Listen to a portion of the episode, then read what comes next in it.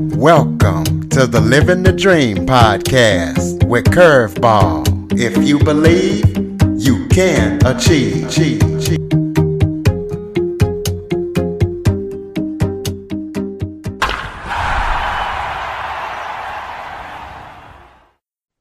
Welcome to the Living the Dream with Curveball podcast, a show where I interview guests that teach, motivate, and inspire. Today, I am joined by licensed family and marriage therapist Todd Creager. He is also a clinical social worker. He has 35 years of experience with helping couples heal through crisis, trauma, and infidelity. So, we're going to be talking about that. I know we got a lot of couple of couples out there listening. Hopefully you're not having any of these problems, but just in case you are, or you know somebody else who is, we're going to have Todd on spreading his expertise. So Todd, thank you so much for joining me today. You're welcome. Like, I love being here. Well, why don't you start off by just telling everybody a little bit about yourself? Sure. Okay. Well, let's see. I have been doing this, like you said, Curtis, for 35 plus years. I'll say that. And uh, I've been loving, I love what I do. You know, and what I do is I help couples and individuals help them heal. I help them thrive. Uh, I, I help couples rekindle passion. Uh, I've been married myself 38 years. So, uh, definitely um, tuned into the challenges and the blessings of a committed relationship because there's both. Um, wrote a book back in 2008, so it's been 14 years, uh, called The Long Hot Marriage, which is basically how do you have a relationship with a person long term that is loving but also alive and spicy and how do you do that and that came from the work I did with my couples, probably a little bit about my own relationship. And so I've been doing that uh, f- all these years. I've I've spoken to therapists, I've trained therapists, I've trained physicians, and how we deal with things such as low sexual desire. Uh, what else can I tell you? I do a trauma treatment called EMDR, eye movement desensitization and reprocessing, which is a very wonderful way to help people process trauma so they can move on with their lives and not be stuck. You know, and then the last thing I'll say is that I also use meditation as a tool. I found that to be just uh, very important, and I do have a, a program uh, called uh, Meditation for Self and Interpersonal Healing that I love, and so that's been my latest project. So that's a little bit about me. Well, tell us why is meditation so important in what you do, and and how does that help couples? That's a great question. Well, you know, we know that one of the biggest challenges, at least the couples that I see, is they're just very reactive with each other. You know, it's uh, it's not easy. We haven't been trained. I always joke around. I say that if you want to be a doctor, you go to medical school. If you want to be a great skier, you take ski lessons. If you want to be in the uh, be a great partner in a really wonderful relationship, you have your parents. Uh oh. so, you know, a lot of times, not not the fault of the parents, but parents tend to, you know, we have a lot to learn. I'll say it like this: we're, we're kind of in kind of the earliest evolutionary stages of how to be a couple that uh, is alive and connected together. So we react a lot. So meditation is a way to access a part of us that is not affected by our past hurts, that is not doesn't have to protect ourselves by getting defensive. So we as we learn to tap in to this part of us that is already there. It's not like something we manufacture, just learning to pay attention to it you're in a better position to be present, to drop your agenda so you can be a good listener, even to be more creative. In this program, I do every month is a theme. Like, for example, the first month is about deep listening, how to be a deep listener. Um, just to tell the sixth month is about romance. And so, how does med- what does meditation have to do with romance? Well, I look at romance as the capacity to slow down and notice the beauty of your partner, notice the beauty of yourself. And when we slow down, then we could be romantic. Not just the first three months or year of a relationship where the chemicals are running and you're all excited, but that you could you could really appreciate who they are. Well, meditation is a great vehicle to help you get off that fast pace so that you're not just being a productive person, but you could be a romantic person. So those are just some of the things. I help people meditate to open their heart when they've been hurt, uh, to, to open their heart to forgiveness. I mean, there are many things we could do for that, but meditation is definitely, uh, to me, a great tool to help people do that. So uh, I, it's been my passion project, and uh, it, it's it's a program that uh, I you know one thing too as a therapist uh, I there's only so much I could do with a full practice. So this is a way for people to sign up. It's a it's a online program. They get things from me. We do meet as a group once every couple of months to do a live virtual retreat but it gives me the capacity to reach more people to help more people and to give them some tools so they could be uh, not just in relationships. I, I, have people that aren't even in their committed relationships, but to have a healthier relationship with themselves and then maybe a future partner if they're not in a relationship. So, a long answer for that question, but I'm really passionate about it. Well, you said you wrote a book talking about how people can have long, hot, spicy marriages. So tell us uh, the method to that? How can people have long, hot, spicy marriages? Well, I, I, think the most important thing that I could say, and you know, I'll be honest with you, I wrote that book 14 years ago, and uh, since then I was a professor at USC, uh, uh, University of Southern California School of Social Work's graduate program, and so I think if I wrote, it's it was a good, it's a good book. But if I wrote the book today, I think it would be a better book. So I could probably give you a better answer now than I would have if you asked me 14 years ago. I think the most important approach, the most important tip to help couples have a long, hot marriage is get curious about each other. I mean, if there's anything I could tell you, of course, there's more than one thing, but if you think about it, in the beginning of relationships, we're always naturally curious. We are. We want to know about this person. Who are you? What do you like? What music do you like? You know, uh, do you like me? What do you like about me? What don't you like about me? You know, that's typical when we're first starting. We're very curious. We want to get to know that person. And then we're with a person for a certain amount of time and we stop being curious. We, uh, we get, we stop asking questions. We feel like, oh, I know you. You're the same person I was with yesterday. But that's not true.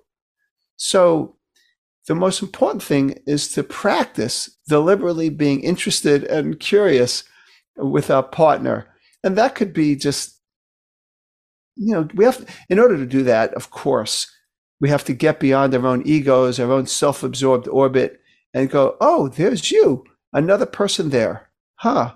So, how are you today? What's going on with you? And I find that to be very missing in many couples, especially they're working, maybe they have children, they're real busy, and their interest in each other becomes very low on the priority list. Things that are more important are just managing the house, managing the budget, managing the kids, but they lose their relationship because they haven't set aside the time and the energy on being interested consistently in each other. And that doesn't mean you don't take care of the house. It doesn't mean you don't take care of your work, but that we budget time and energy to be interested in our partner on a regular basis. So that, that might not be the only tip, but that's probably the most important tip that I could tell, tell you. Well, talk about your, your success rate of helping customers or couples heal from infidelity and why is the process that you use so successful? Yeah, so yeah, I have that uh, on there on my website because what I found was that I've I when I started to talk about infidelity, that's I mean, I guess it's it's sad in a way, but that's when my practice got really filled up because there's so many problems with infidelity. So I've had a lot of opportunity to help couples that have had infidelity or some kind of betrayal in their life, whether it was sexual infidelity, emotional infidelity, financial infidelity, whatever. And I found that, so in working with it, I learned some things. And one of the things that I learned was that infidelity is a big problem, and we're not going to minimize it because it's so painful to the person who's betrayed. So it is a problem, but it's not the problem. That typically the infidelity is a symptom of other things. So even though I acknowledge the pain of the betrayed person as well as the person who cheated, they have their own set of pain, I guess. I mean, not I guess, they do. That ultimately we want to put our psychological x ray glasses on and take a look deeper what was really going on. And there's not excuses, but there are reasons why people go outside the marriage. And once the both of them, both the person who betrayed and the person who was betrayed, once they get that, uh, understand it, there's often there's often um, a capacity to heal, to communicate with each other, maybe to find better habits that they never had before. So even though I say that infidelity is a terrible thing, it's a hurtful thing, that infidelity sometimes is the thing that wakes up a couple so that they could have a better relationship, a more conscious relationship that that they didn't have before the uh, the infidelity. But again, I want to be clear. I'm not saying it's a good thing, but like for example, if somebody has always been told that they're not good enough. Just an example. Let's say it's a husband. When he was younger, his dad always said, oh, You're not good enough. And then he meets this woman and she thinks he's wonderful. And then they stay, they get married and they have kids and they're busy. And she's busy and she stops telling him how wonderful he is. And he also stops he has such a need because of his childhood that he doesn't know to go to his wife and say, Hey, you know what? I'm missing you tell me I'm I'm wonderful, or I'm I'm missing you express your appreciation to me. I'm missing that. He doesn't say that.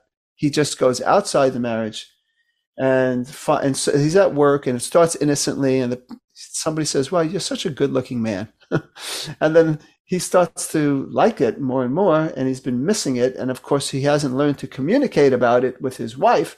So that's just one example of how that might happen. So if that couple comes to see me, that that they learn how he has to heal from the trauma of being told he was never good enough.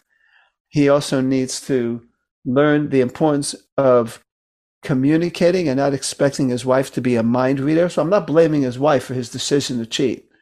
Um, but he, there's things he needs to learn, and there might be things she needs to learn too, like how to be more interested or ask, "Hey, are you okay? How you doing?"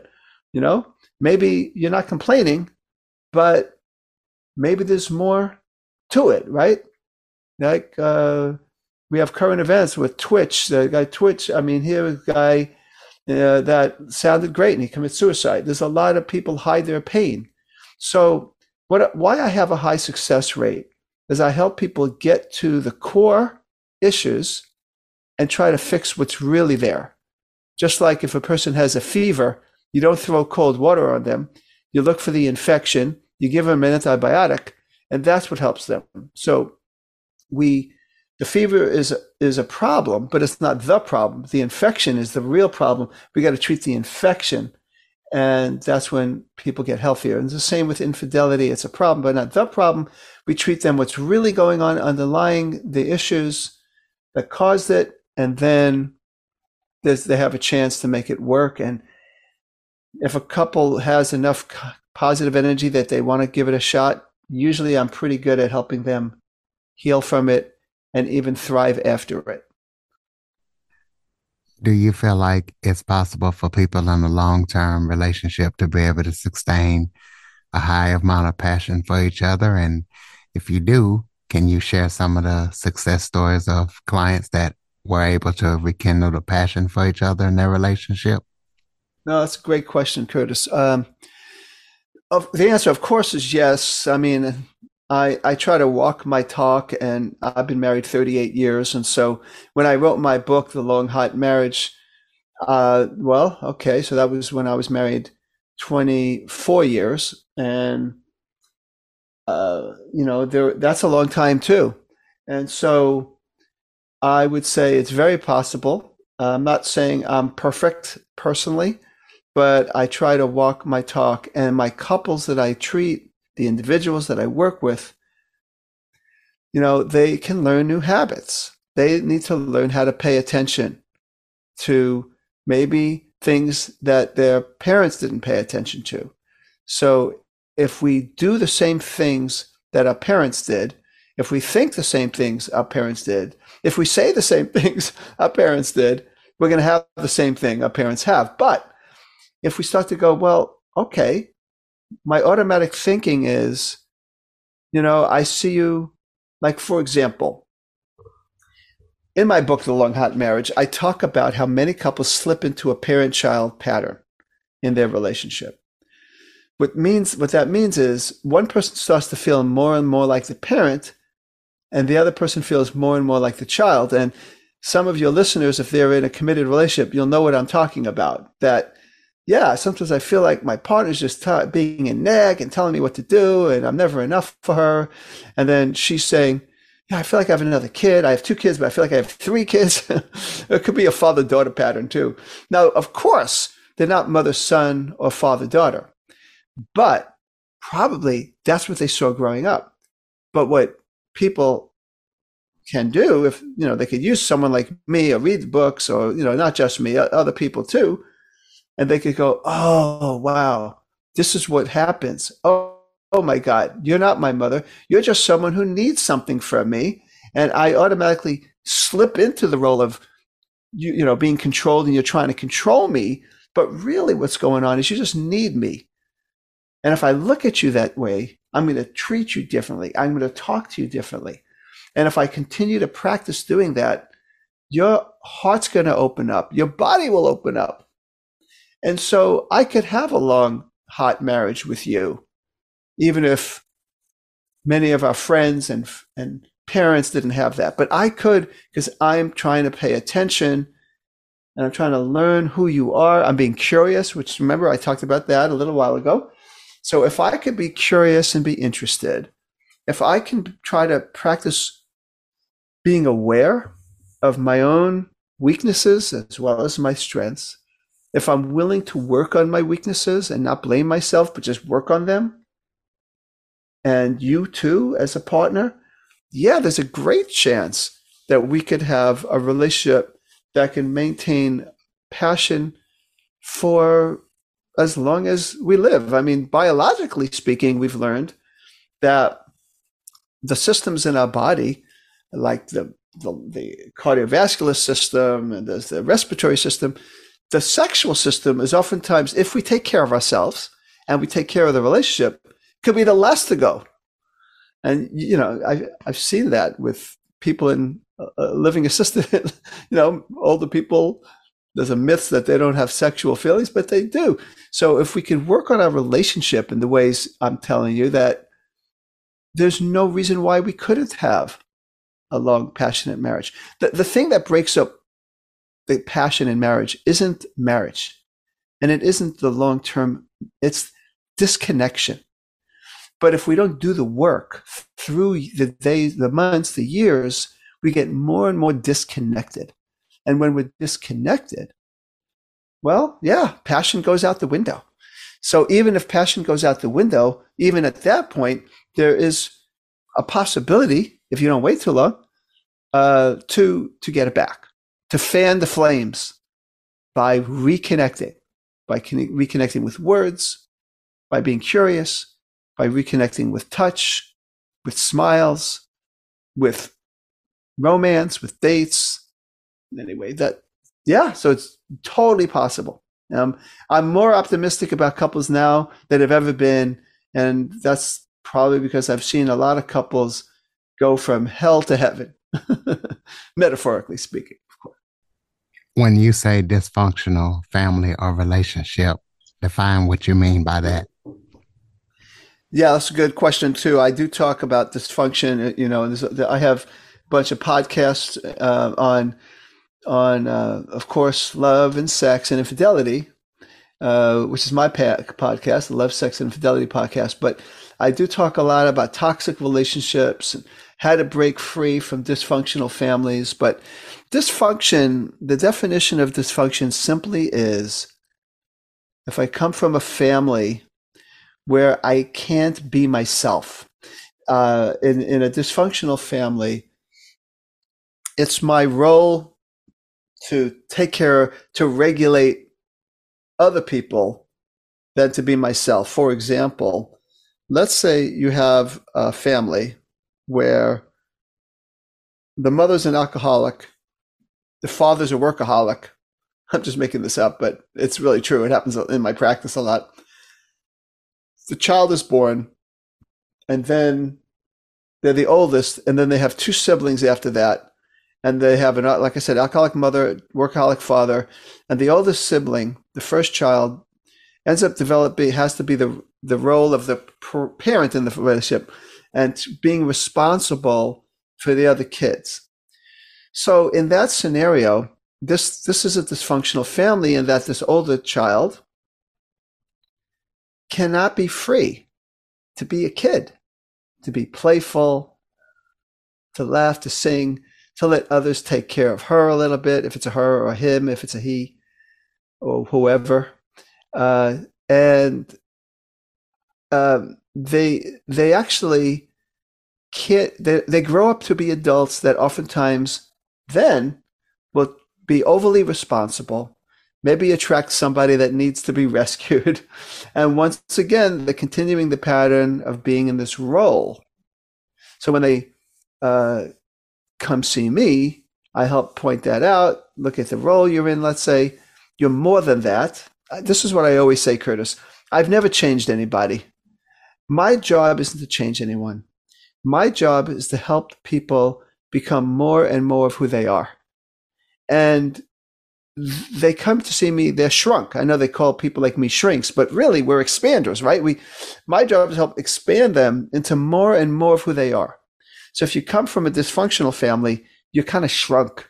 You're being just a part of you're being a role of being a responsible person. And even though of course there are times we need to be responsible i might help this person learn how to play how to sing how to dance how to skip how to let other people uh, take care of them a little bit, or like be around people that care about that, to share their feelings rather than them always listening to everybody else's feelings. Have friends that are able to listen and let go of the friends that it's one sided, where they uh, where they they learn this from as a kid, but even as an adult, that they're always being the counselor with their friends. So this is what we start to do, and now they're breaking out of this dysfunction that they lived in See, when you ask me a question, I always have these long answers, but that's when people say dysfunction, that's what I mean by it. You, you, you have to live out a role rather than being free to being all that you are. Now, maybe one of the other siblings learned how to be a spoiled, indulged brat, and they don't know how to be responsible because that was the role of the first person. So they have to learn how to be responsible, how to be an adult, how to take charge at times. So depending on the role they slip into, that's the thing you oftentimes have to help them so that they could be more and more of who they are. And then just to finish this answer, coming back to the whole meditation question, meditation also can help people that have been, you know, kind of run by dysfunctional families and been conditioned to shrink. That meditation is also a way to help access parts of people that are beyond that so it can really help them. Sometimes I call what I do alter ego therapy because we help them be their alter ego. The responsible, overly responsible one gets to play. The overly indulged person gets to take care of others, you know, and on and on like that. What are the best tools that you find for trauma healing and recovery? well, uh, in that I use, I well first first of all, for people that have been traumatized, the most important thing, if you find a therapist to help you with this, you want to feel like the therapist is tuning into you. Because one of the biggest problems with trauma is people go through it alone. That what we find is when people are traumatized, but they have people that have gone through things with them. Like I had a woman who was molested when she was younger by her stepfather. And she said, but I was not, I never had, I never developed post traumatic stress disorder from it. I was always okay. I said, well, how do you think that happened? She goes, I'll tell you why that happened. I was, I think she was like five. And she said, and my stepdad did this, touched me in these ways. And he threatened me, don't tell your mom. But I went to my mom anyway. I said, Mom, I'm really scared because so and so, let's say his name was Bill, okay? Bill uh, touched me and he threatened me not to tell you. She goes, What do you mean he touched you? Anyway, so the daughter told the mom the whole story, and the mom was like, Oh my God, I'm so sorry. How are you feeling? That must have been terrible. And she cried, and the mother cried with her, and they held each other. And she processed it with her mom. And then she called Bill into the room and says, Bill, you just did this to my daughter. Um, I'm divorcing you and I'm pressing charges. Get the hell out of my house. okay.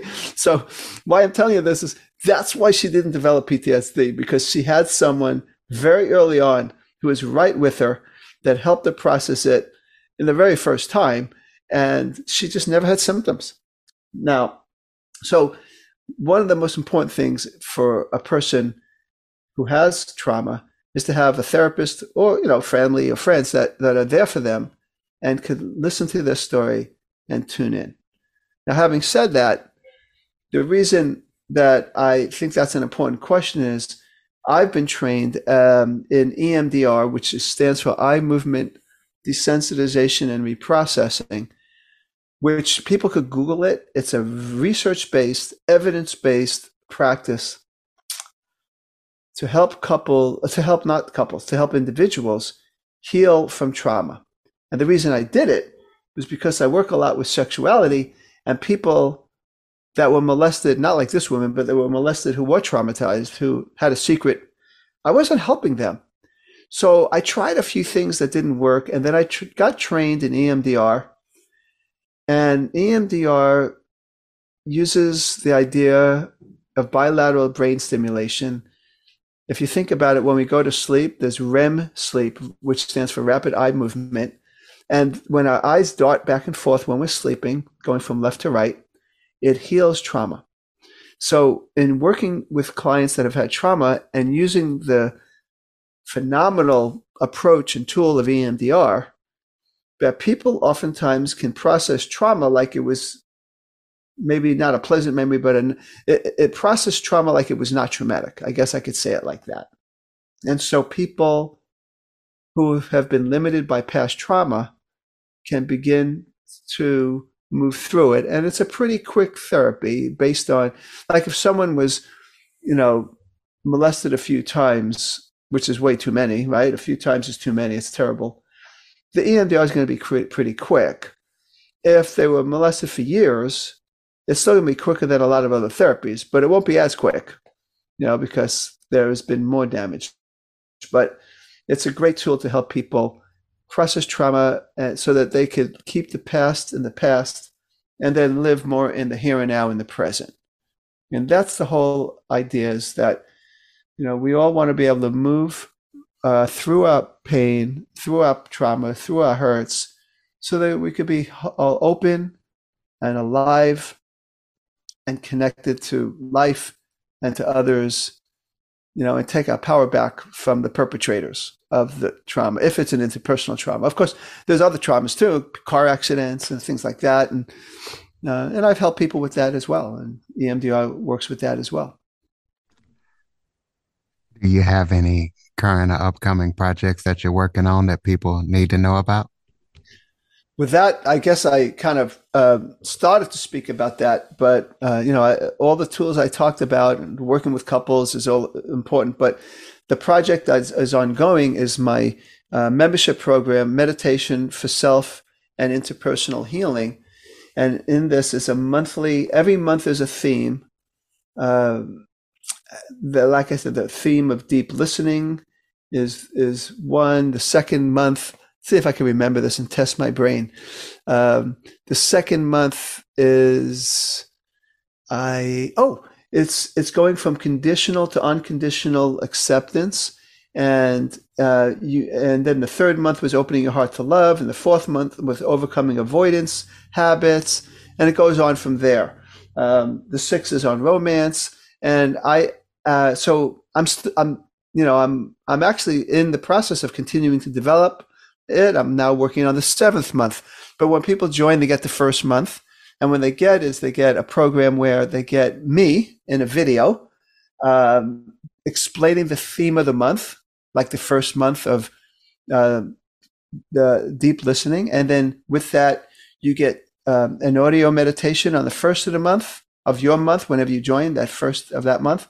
And then the 15th day after that, you get a second meditation related to the theme of the month, but it's a little little different angle, and you get to listen and meditate. It's about 20 minutes usually.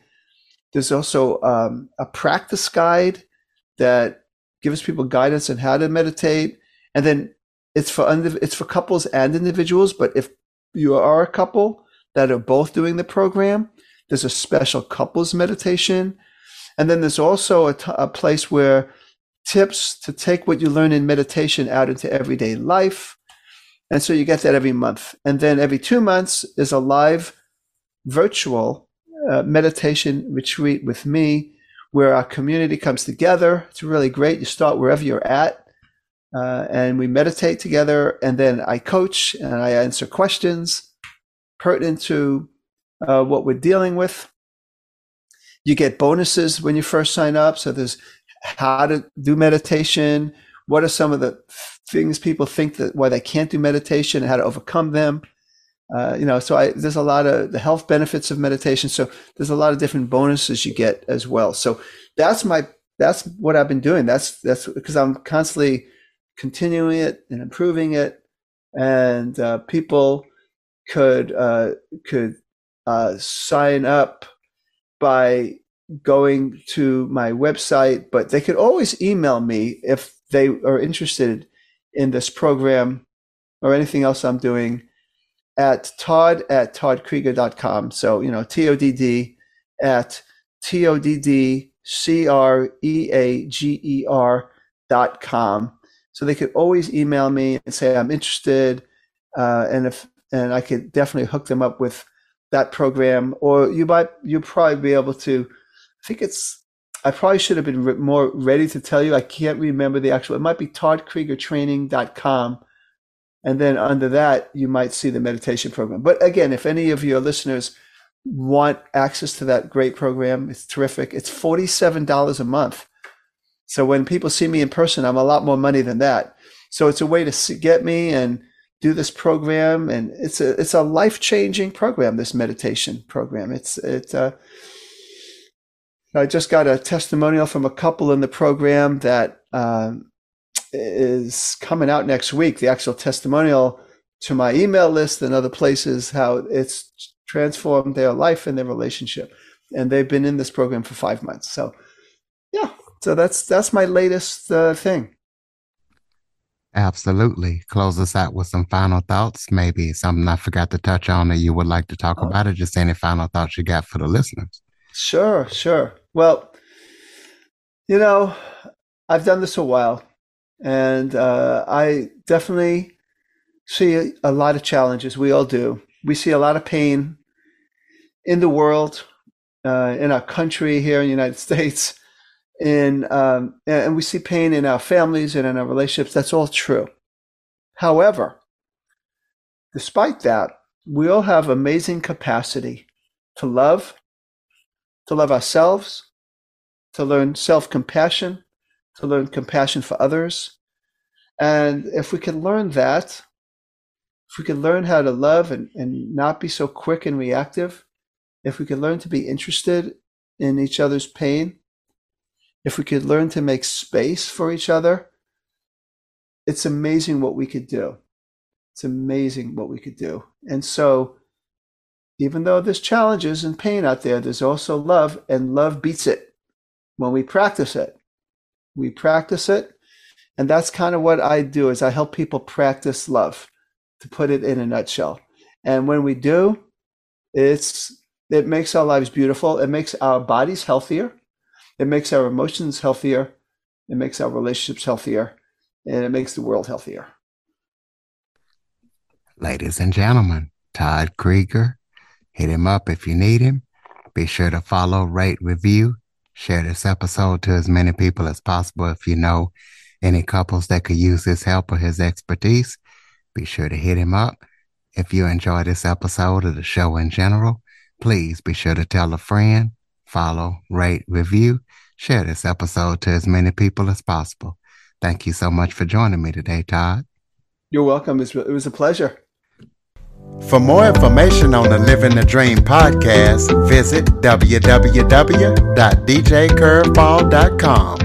Until next time, stay focused on living the dream.